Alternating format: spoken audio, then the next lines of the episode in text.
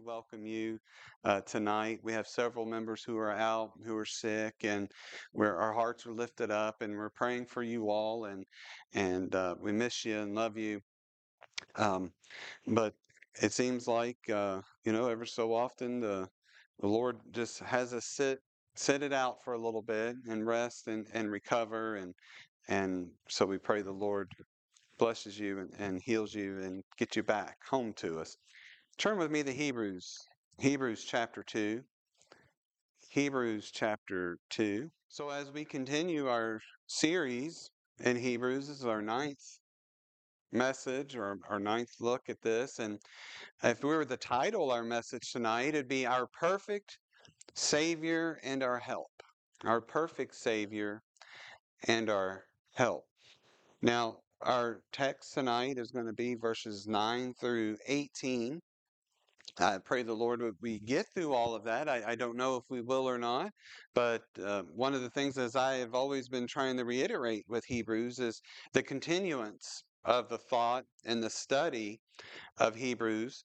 Uh, last week we saw the world to come in verse 5. We looked at verse 5 through 9. And a couple of the things which we see, it's all connected in this chapter, chapter 2. So I know this is our what, second or third message in chapter 2, but we have to come back to that same connection that we have been looking at. Look at chapter 2, uh, verse 2. No, I'm sorry, verse 3 he says, How shall we escape if we neglect so great salvation? So, this great salvation is introduced, it's brought into our reading. There's also another thing that we immediately see in verse 3 is who is the subject? He says, How shall we escape? So, the subject is man, the subject is us. So, the subject does not change from man until verse 9 when he starts talking about Jesus. Something very important that we need to keep that in mind because chapter 2 is the classic case of the condition of man and the solution of God. So it's those two things. It's eh, that's the classic case we see all throughout the, the scriptures and the word of God, and that's the reality of our lives and life itself is what is the condition of man and what has been the solution of God. So we saw that this great salvation, which we have in verse 3, is connected. Uh, in verse 14, we saw that we would be heirs of salvation. We would inherit salvation. This great salvation is not just a spiritual salvation, but it's a physical salvation. Jesus has not only reconciled us to God, but he is going to restore all things physically. And he has restored us spiritually to the Lord. To where when we when we're under sin, we've lost the image of God. We've lost all the glory, but when we're saved, we're reconciled, we're brought back. We have an inward glory and we have an inward image, but we still have these bodies of death. So the bodies that we have now will will one day also be restored. We'll have a glorified body. And so that's what he's really getting to. Uh, he had talked about verse uh, 11 or verse, verse 10 and 11 is saying, And thou, Lord, in the beginning has laid the foundation of the earth. I'm in chapter 1. And the heavens are the works of thine hands. They shall perish, but thou remainest, and they shall wax old as doth a garment, and as a vesture thou shalt fold them up. And they shall be changed. But thou art the same, and thy years shall fail not. So he's talking about the world to come here. And then, so in chapter 2, when he starts talking about this great salvation in verse 3, how shall we escape if we neglect or we are careless about the word which we have heard, which at the first began to be spoken by the Lord. Not only did the Lord Jesus himself speak it, but it was confirmed unto us by them that heard him. The apostles heard him, Jesus' disciples, and when the Comforter came, it led them into writing the New Testament. And so we have Jesus' word, that which was spoken in writing. So, and we know that Jesus is God's final revelation. So, if you, we have the Word of God, which we do, we need no other revelation. We need no further revelation because God is, or Jesus is God's final word. And so in verse 5, he says, For unto the angels hath he not put in subjection the world to come, whereof we speak. So we looked at that, that world which is to come, that physical world which he's going to change in chapter one. This earth he's going to fold up as a garment, as a vesture, because it's old and it's lost its purpose. He's going to change it and make all things new. And the angels are not subject to that, which means the old covenant. If you remember, when he speaks of angels, he is speaking by the words of the angels, which was delivered. What did they do? They delivered the law to Moses on Mount Sinai. And so, whenever there's an association of the angels and the, the Jews, they always associate that with the Old Covenant. So, uh, the things of the Old Covenant are not going to be the ones that rule the earth when it comes, the, the angels. But in verse 6, now remember, the subject is still we in verse 3. So verses 6 through 8 a lot of people out there think this is talking about Jesus.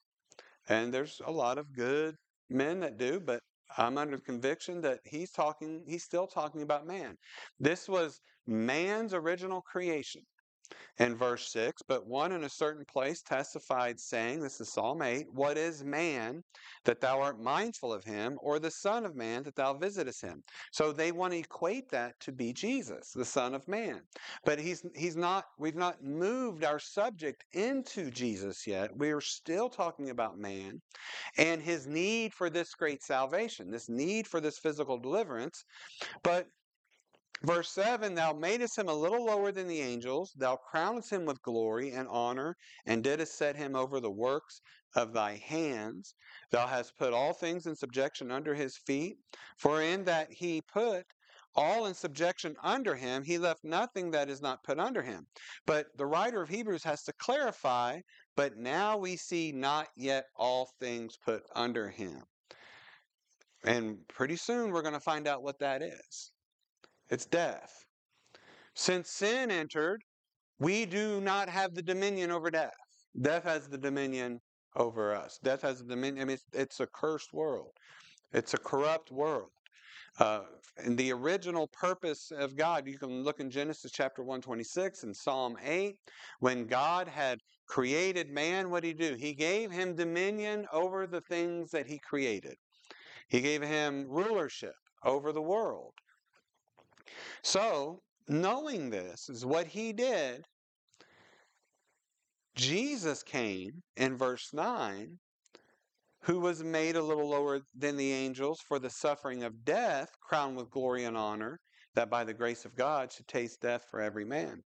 So, the logic that continues here is the great salvation. Now, how has Jesus accomplished salvation. How is Jesus going to restore the image of man and the rulership of the earth to man, the original creation? Last week we ended with this thought that Jesus, through Jesus, we are becoming the man of Psalm 8. When David wrote Psalm 8, he was, re, he was writing about the creation account before the fall. He was writing about what man was designed to do. If you remember, man was designed to be thankful, that he was designed to give God glory, and that he was designed to have rulership over the earth. And so we see that man has lost that through sin. And that is what verses 6 through 8 is talking about. But now we see not yet all things put under him. So I don't believe that this is talking about Jesus because in verse 9, he restates Psalm 8 again. He reapplies Psalm 8, Thou hast made him a little lower than the angels, to Jesus. Why would he do it again if he was talking about Jesus the first time? And that Son of Man, which is referred to in verse 6, I believe that is the prosperity of man. That is, man after Adam. So, tonight in verses 9 through 18, we're going to look at the subject, our Jesus, now think about this before we leave tonight. The, the big point is Jesus was born to die. Jesus was born to suffer and to die. So in verse 9, but we see Jesus, who was made a little lower than the angels for the suffering of death. That made a little lower in the Greek is eleito. And what it does not mean that Jesus was created or that he came into existence in his incarnation. Eleito, that's all one Greek word, made a little lower, means that he took on demotion of rank. He took on demotion of authority. He became a lower rank and of dignity. Why did he do that? For, there's that word for, the suffering of death. Now think about that. There has been no other death in history, nor will there ever be another death that is more purposeful than Jesus' death. You think about that. His death meant more in purpose than anybody else's death in history. And think about the fact that Jesus was incarnated and he was born, and he, the reason he came at all to be born of a virgin, to take on human flesh, was to suffer and die. Now, to the Jews, this was a little hard to believe. Was a little, it was a big pill to swallow, because the their Messiah they believed of the Old Testament would be this great conquering Davidic king, the hero. He would restore everything. I mean, not only was it hard for them to understand how did the Messiah, how did the Son of God Himself, God Himself, not only become lower than the angels, His own creation, but how could he suffer and die? And not just suffer and die, but die the worst death that existed in that day. Crucifixion was meant for the criminals. That was meant for the lowest of the low of society, the scum of society. How could their conquering great Messiah come and be crucified? And so Paul and Jesus had to reiterate over and over that Jesus must needs, he must have came, suffered, and died. In Acts chapter 17, uh, just one place that Paul goes over it over and over is that in Thessalonica, he reasoned with them for three days. Three days opening and alleging in Acts chapter 17, verse 3, that Christ must needs have suffered and risen again from the dead, and that this Jesus whom I preach unto you is Christ. Over and over, that from the scriptures, they were alleging and showing the Jews that the Messiah had to have suffered. Jesus himself in Luke chapter 24 said, Ought not Christ to have suffered these things and to enter into his glory? And beginning at Moses and all the prophets, he expounded unto them in all the scriptures the things concerning himself. Jesus came because his, of his suffering and death, and only his death could accomplish man's salvation. We, we lost. We lost our glory. We lost our purpose of design when sin entered. But it says here that he was made a little lower because or for the suffering of death, but he was crowned with glory and honor. Now, that crown with glory and honor is talking about Jesus' exaltation. If you remember in Philippians chapter 2, how that Jesus humbled himself and became obedient, even unto death, the death of the cross. Wherefore, God has also highly exalted him and given him a name above every name. Jesus he was the perfect human. He was the per he fulfilled the purpose of the design of humankind. That's he's the second Adam.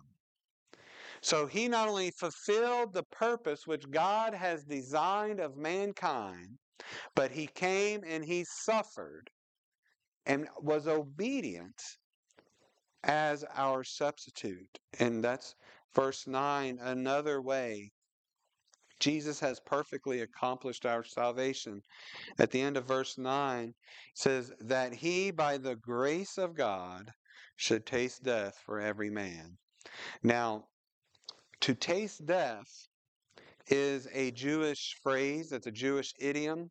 It's found in rabbinical writings and it signifies the truth and the reality of Jesus' death.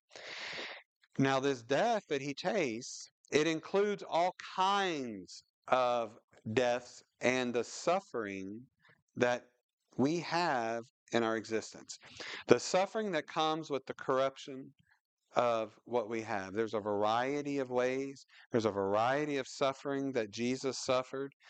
Death is the process. Sin causes death. And sin we are weighed down by. We're weighed down by the consequence of sin. We're weighed down by the corruption. We're weighed down by illnesses and grief and sadness and sorrow and the things which ultimately lead to death. It's a death process. Now, when he tasted death, he tasted it in several ways. First, the death of afflictions, which he had. And two, he suffered the equivalent of eternal death. That is the second death, which we see in Revelation, that we will suffer. It's the second death, eternal death. He suffered that death. Now, when we see, when it's talking about for every man, we need to realize Christ died as a surety. Now, a surety is, think of a cosigner. A surety is someone who takes the responsibility or they take on the responsibility of another person's performance or action. Um, could be a courtroom or it could be a payment. Jesus is our surety. That means that his death, his burial, his resurrection, when he died for our sins, he paid for the debt that you owe. He became the, the one that became responsible for your sins. Now, how do we know that Jesus, the payment was successful? Because he rose again. That is why you'll hear that raising in his resurrection, we're justified. Because if Jesus never rose up from the grave, we don't know if his death was satisfactory of a payment. We don't know if he could have been our surety. He's the one that took on the full responsibility of our sins. But Christ died for not every individual of mankind, but Christ died for his sheep. Now, because Christ died in such a variety of ways, look at verse 9 again. Uh, there are a lot of people who think the Greek grammar, it should be read at the end of verse 9 that he, by the grace of God, should taste every death. Remember, there's a variety of death. There, there's a variety of ways that sin is killing us, that it's corrupt. This world is corrupt. That he grieved in the way that he grieved. But when he says in verse 9, for every man, taking in what we know in context, which we're about ready to hit, we know that Jesus died for his sheep. He died for his elect. Because at the end of the age, we know that there will be some that come to him and he'll say, Depart from me, I never knew you. Depart. Jesus died what we call a particular atonement. He made it a particular atonement. He tasted death for his sheep. And that is proven from the scriptures. That's not just something I've been told as a kid and I just come to learn. I mean, I had I was told that as a kid, but um, it's also in the scriptures. Um, yeah, we have time. This is one of my favorite places to go. Turn with me to John chapter 10. John chapter 10.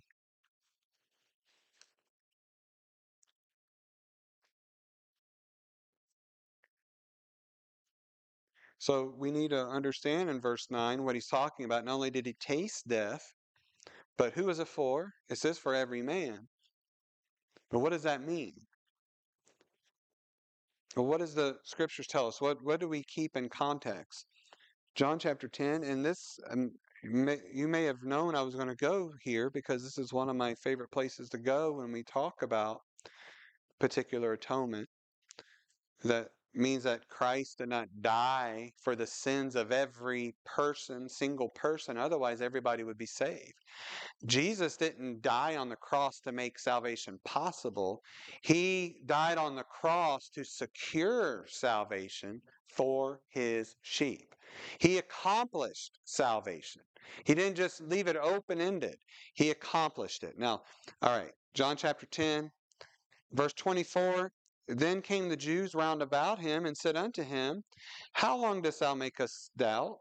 If thou be the Christ, tell us plainly. Jesus answered them, I told you, and ye believe not.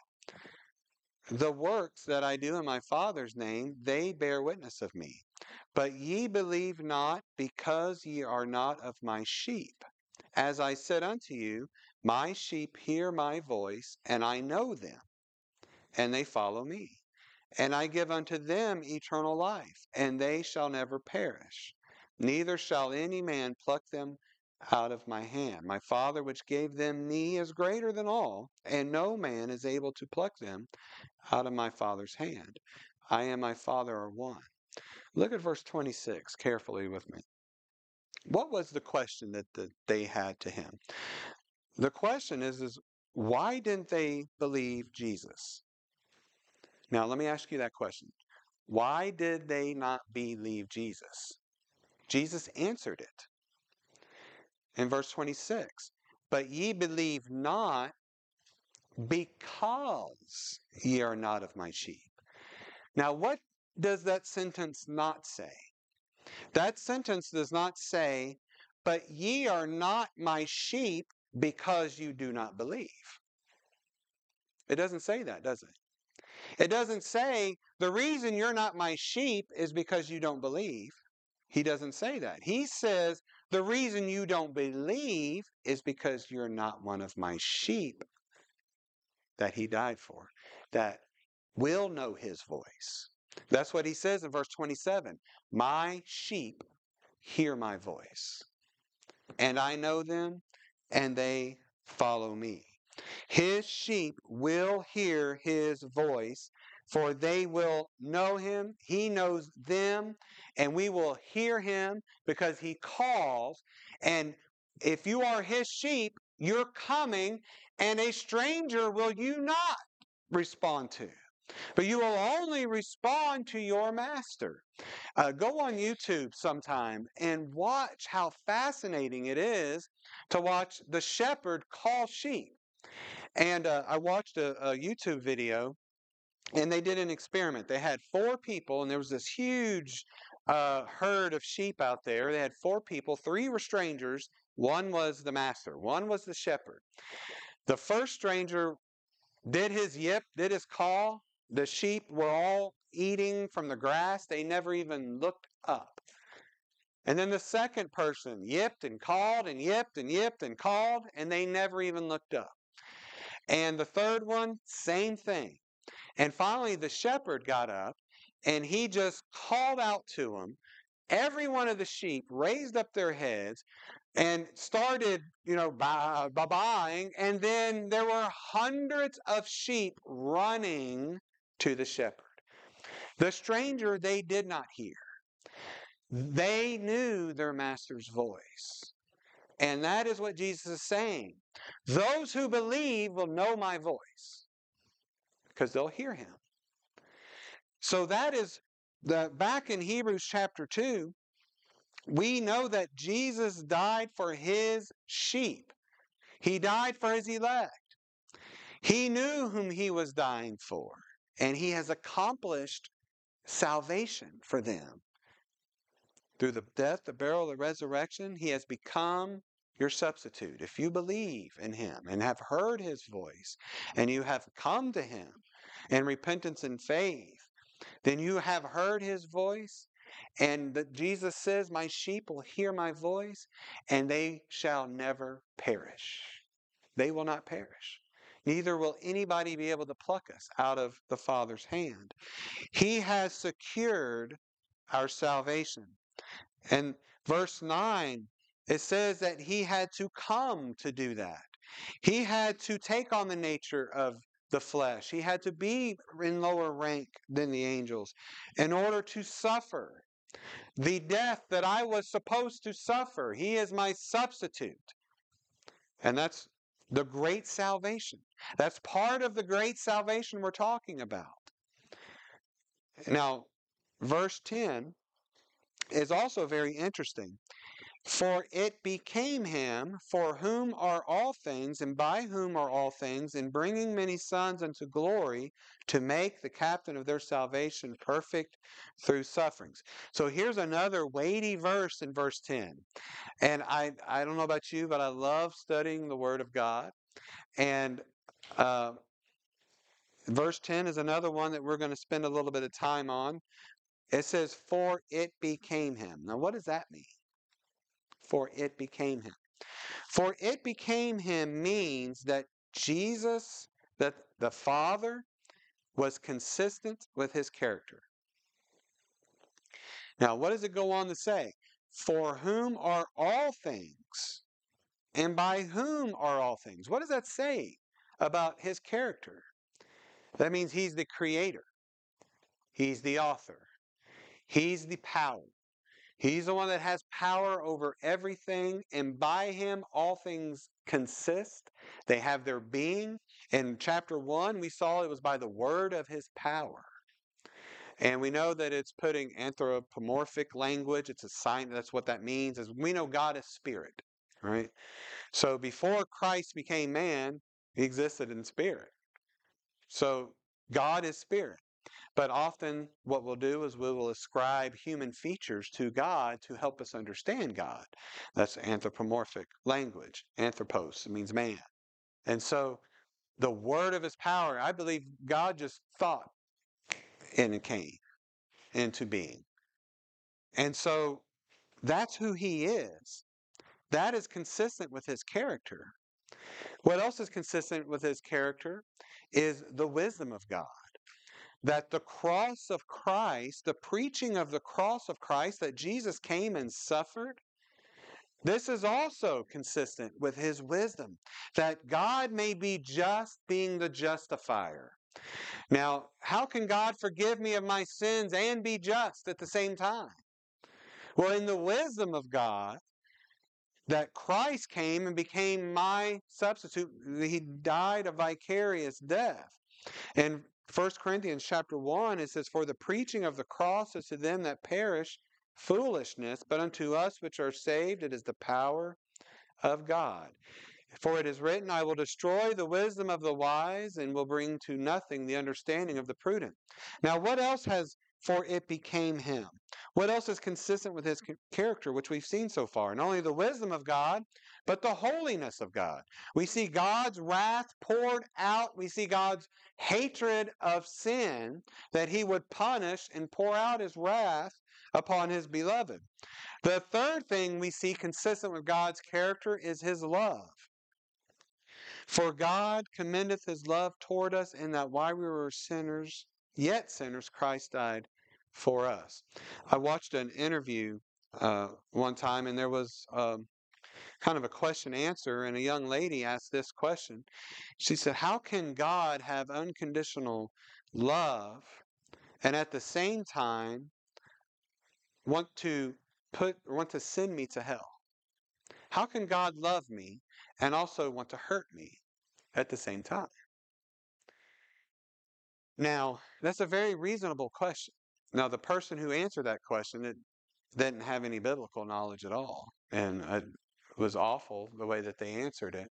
But here's a couple of answers. First of all, God sends nobody to hell unjustly. God sends no one to hell unjustly. She should have reworded her question How can I continue to hate God disobey God, and sin against God and not pay for it? That was her question. not how can God love me and send me to hell. No, she wants the love, but she doesn't want the guilt. She doesn't want that to be. So that should have been her question. That is a way a lot of people view God. How can I live the way I want to live, continue to hate Him, continue to sin against Him, and not pay for it? Secondly, God's love is unconditional. Love is one of the attributes of God. And God's expression of love is the greatest expression of love anybody will ever have in your life, in any life, in the past, in the future. God's expression of love is there for you to receive today, right now, and that's the cross of Jesus Christ. That his love, God commendeth his love to us, and that while we were sinners, Christ died for us. So the love that you receive, it is it has to be through repentance and through faith and trust of Jesus Christ that he paid for your sins. That is love. That's how you receive the love of God. It's through the substitute, through Jesus Christ who paid for my sin, paid for my penalty. Otherwise, if I reject that, that is, I'm outside of the scope of God's love. Now I am directly in the line of God's justice. That's my future. That's the future for every man. And that is the future that it's talking about death. Not all things have been put under him. Since sin came, death came. And so we're all on a slow march, or an, uh, it could be not slow, it could be rather quickly towards death. But we see that for it became him to become our substitute, not only because it's the wisdom of God, the holiness of God, the love of God, the grace, we also see the grace of God, but it's consistent with his authorship. Because that's what he goes on to say. For it became him for whom are all things, and by him are all things, in bringing many sons into glory to make the captain of their salvation perfect through sufferings. What does this mean? This means that it is consistent. What Jesus did is consistent with the fact that he had to author and create and put into motion and accomplish and seal it himself. And that's exactly what he did with creation. That's what he did in all things, including our salvation, our great salvation. It had to be after his own character. It was consistent with his character to be the author and the finisher of our great salvation, which he's been talking about this whole time of this subject. And it's beautiful. And once you go, once you get into the grammar in verse 10, because in when it says in bringing many sons into glory, that bringing is a verb in the active voice. What that means is that it became him, who's our subject, him, it became God. Who, who did the bringing? God did the bringing. God did the action of the verb upon the object. Who's the object of the sentence? The many sons. God did and performed the action upon you. You weren't looking for it. You weren't reaching for it. You weren't going to Him. He came down and He did the action upon you. That word bringing is the active voice of the verb. And guess what else the active voice of the verb is too in verse 11? For both he that sanctifieth. Here's another action verb that he has done upon us, and they who are sanctified are all of one. We need to see that the gospel is not about man. The gospel is about God. The gospel is about Jesus and his work and his what he has accomplished in the gospel. Now, how did he do that? How did Jesus accomplish this, he became the captain. I know last week we talked about the captain. In that Greek, it means the pioneer. A pioneer is one who blazes the trail, who makes the way for others to follow. So in verse 10, he blazed the trail by doing exactly what we talked about earlier. He became the perfect man, and he was the Lamb of God. So not only did he fulfill the design of God as man, he's the second Adam, but he also fulfilled the sacrifice, being the Lamb of God, which takes away my sins. He suffered in our place. He lived a perfect life that we couldn't live, and he died a death. He paid for sins, my sins that I could not pay for unless I was suffering. That is, he has become perfect in sufferings. Now, he, we know that Jesus has died, but he rose again. That's also the other way that he has pioneered. He has blazed the trail for us. Not only that we die in this life, but that we raise again. And that's what Jesus did. He did it first. He's the first fruits of the resurrection. And then so he has he has led us, he had made and provided a way for us to live. The only way for us to live eternally is to be raised again from the dead and to live with him. That's living eternally. Otherwise, we die eternally. So, verse 11, well, maybe we will, I'm not sure if we will get through all of this, but verse 11, how else has God accomplished salvation for us? He's our sanctifier. What that means is He is the one who makes us holy. Now, that may be hard to think about. It's hard to think of ourselves as holy. I know it's hard for me to think of myself as holy. It's probably hard for you to think of yourself as holy. Why? Because there's sin all around us. There's sin that's that we commit against God. We ask him to forgive us of our sins, but we don't feel holy doing that. We need to think of the, the bigger picture here with our great salvation. I've said it many times. I taught it in Romans, and the truth is there that there's two aspects of sanctification. Sanctification is setting apart, right? He has set us apart uh, unto himself for a purpose. That means holy. We are God's. God has purchased us. He has saved us. He's redeemed us. He's brought us. He's reconciled us. We are His property. We are the ownership of God and salvation. He already paid the ransom price. We are one with Him. And that what that means is He has separated us unto Himself for a purpose. That means holy. That's what Moses had to do the Mount Sinai. God said, sanctify the mountain. Make the mountain holy. That didn't mean an intrinsic work of the mountain.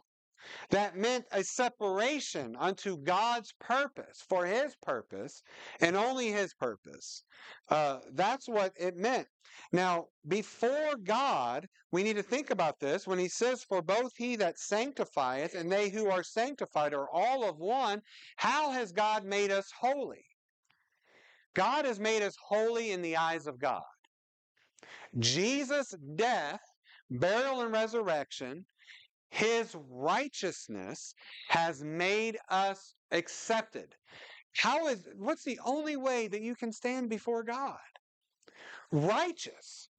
You cannot have one sin on your record.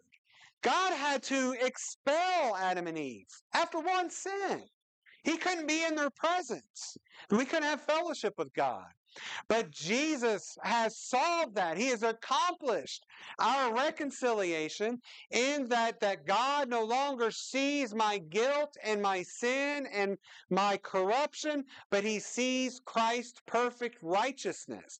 That's how we've been separated, brought to God, and holy before him because it's not my inner holiness. God sees it's Jesus Christ's righteousness that he sees. That's called imputed righteousness. That's called justification. He has done that. Oh, this great salvation. He has done that. He has made us accepted. He has brought us in verse 11. For both he that sanctifieth, that Jesus is the one that sanctifieth, he's doing the action of the verb, and they who are sanctified, we're the passive, we're the ones who are being acted upon, are all of one. And look at this for which cause he is not ashamed to call them brethren. Why? It's not because we have the same nature as Jesus. Jesus is divine. We are human. We're flesh and blood. It's not because we have the same wisdom as Jesus. It's not because we have this the the same um, um, discernment as Him. It's because we have the same righteousness. How do we have the same righteousness as Jesus? Because it's His righteousness. It's not mine, it's His. Therefore, he's not ashamed to call us brethren. Not only is Jesus not ashamed, I mean, it's gone beyond the disciple, it's gone beyond that. It's now we're brothers. We're a member of the family of God. We're joint heirs with Christ. We're in the royal kingdom. Verse 12 says, saying, I will declare thy name unto my brethren in the midst of the church while I sing praise unto thee. And that's Psalm 22. And what that's talking about is not only will Jesus praise God, as we see Jesus do, we see Jesus was obedient. We saw that Jesus had faith. Jesus prayed when he was on earth. We saw that he had faith, but also unto his brethren who sing in the midst of the church. I will I sing praise unto thee in verse 13, and again I will put my trust in him, and again, behold, I and the children which God hath given me. Wasn't that wonderful? We just read that in John chapter 10, that we are given to him by the Father. All that the Father hath given to me, I shall lose none. All that the Father given to me, all that the children that God has given to Jesus, will follow Jesus in his praise to God and our faith. Jesus had faith in God. Jesus prayed to God. Jesus read the Word of God. We all follow our captain. And because it is His righteousness which we have, we are united. We're all one. We're one with Jesus Christ. And even so much so, verse 14 is even more remarkable. For as much then as the children are partakers of flesh and blood, he also himself likewise took part of the same, that through death he might destroy him that had the power of death, that is the devil. Oh, we, we have we don't have time to keep going. I, I, I wish we did. Um, but that's the, the way that it goes, and the Lord will have us stop here, and we'll pick this up again maybe next Wednesday, uh, or however the Lord leads. Maybe we'll pick it up Sunday. But it continues to talk about the accomplishment of Jesus' salvation. You know, God also is not ashamed to be called our God. Isn't that something? Why? Because of the righteousness of Jesus Christ. Because of his righteousness. Just the beauty, the beauty of imputed righteousness, the fact that he has rescued us. I mean, one day we are going to shed these clothes. One day we're going to shed this body, this body of death. Paul said, Who shall deliver me from this body of death? But I thank God I thank Jesus Christ who died for me. You know, that is the great salvation. It is a beautiful opus. It's a beautiful song that we see starting is starting to kind of formulate in chapter one and starting to get a little more momentum in, in chapter two and he's talking about the new world he's talking about this great salvation and really at the end of the day we see what Jesus has done in accomplishing our salvation, both spiritual, we're going to live forever, and eternal. He has defeated death. We're going to talk about that in the verses to come. He has defeated death, and he has defeated the fact that we don't have to be afraid of death. Death is Satan's weapon, and he uses death. He uses the fear of death all the time for discouragement. He uses it, but Christ has defeated that. We no longer have to fear death. Because look at this great salvation that we're physically going to have one day. We already have it now if you believe upon him.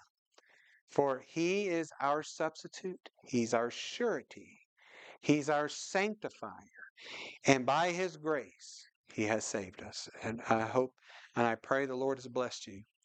Heavenly Father, thank you for this evening. Thank you, Lord, for your mighty grace and your mighty hand. Lord, though you have brought us out of salvation, you are our captain. You are the one who has gone before us. Father, you have satisfied the requirement of the law. You fulfilled the law. And then you died for my sins. And for the penalty of my sins, you took my wrath. You took my punishment. Father, I love you. And because you first loved me, you are the one that initiated it. I could not come to you. You came to me. Father, I do pray for those who are here tonight Lord, that you've talked to their hearts in your special way and that your will be done. I pray for those who are sick and who want to be here and who cannot be here. Father, just be with them in a special way. Father, we pray, Lord, as we leave this place, we give you all the praise and glory, honor in our lives, that we may be honoring to you. Father, we ask you to strengthen our faith and our peace. In Jesus' name, amen.